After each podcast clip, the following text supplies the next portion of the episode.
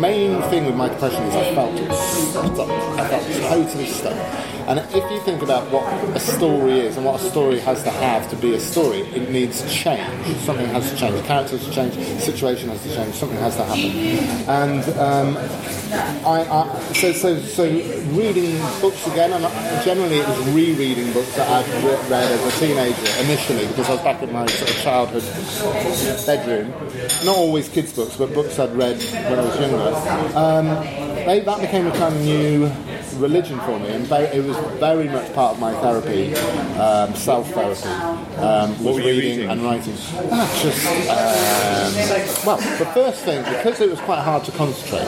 Reading was quite hard. First thing was just like a book of quotations. I just sort of read, you know, this was years before Twitter, but I was essentially reading little bite-sized um, quotes, and um, occasionally that would go wrong because I'd fall on a Sylvia Plath quote, something, you know, is there any way out of the mind? and then that would taunt me for ages. I, I was petrified of reading Hemingway, Plath, Virginia Woolf, anyone who I knew had taken their own life. I, I thought, you know, it was, it was ridiculous. Even if they'd written it 30 years before they'd taken their own life, I, I, I thought I was going to enter their thought stream. And that, was- you know, I needed to, which was a, a silly and crude. But it could almost be contagious. There was something. yeah, yeah, was- well, yeah. So I was scared of it, and um, you know, whereas someone like Mark Twain, who had probably effectively had depression, but he died of a heart attack and had a healthy, in many ways, ha- happy life, that was fine.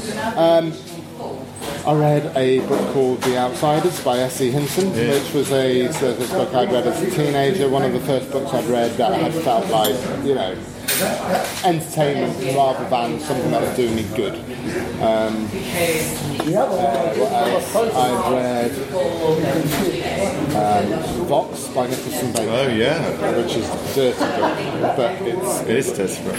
but actually, yeah, probably wrong in the context of talking about a children's book. But uh, actually, when, when, when you're thinking about mental health things, and, and when, you, when you're in that moment, you cling on to any thought that isn't help. And, and you know, so whether that is um, a place, like thinking about Rome, or whether it's thinking about sex, or whether it's thinking about it, it's all. If it's a distraction of five seconds from that, you, you'll take that. You'll take.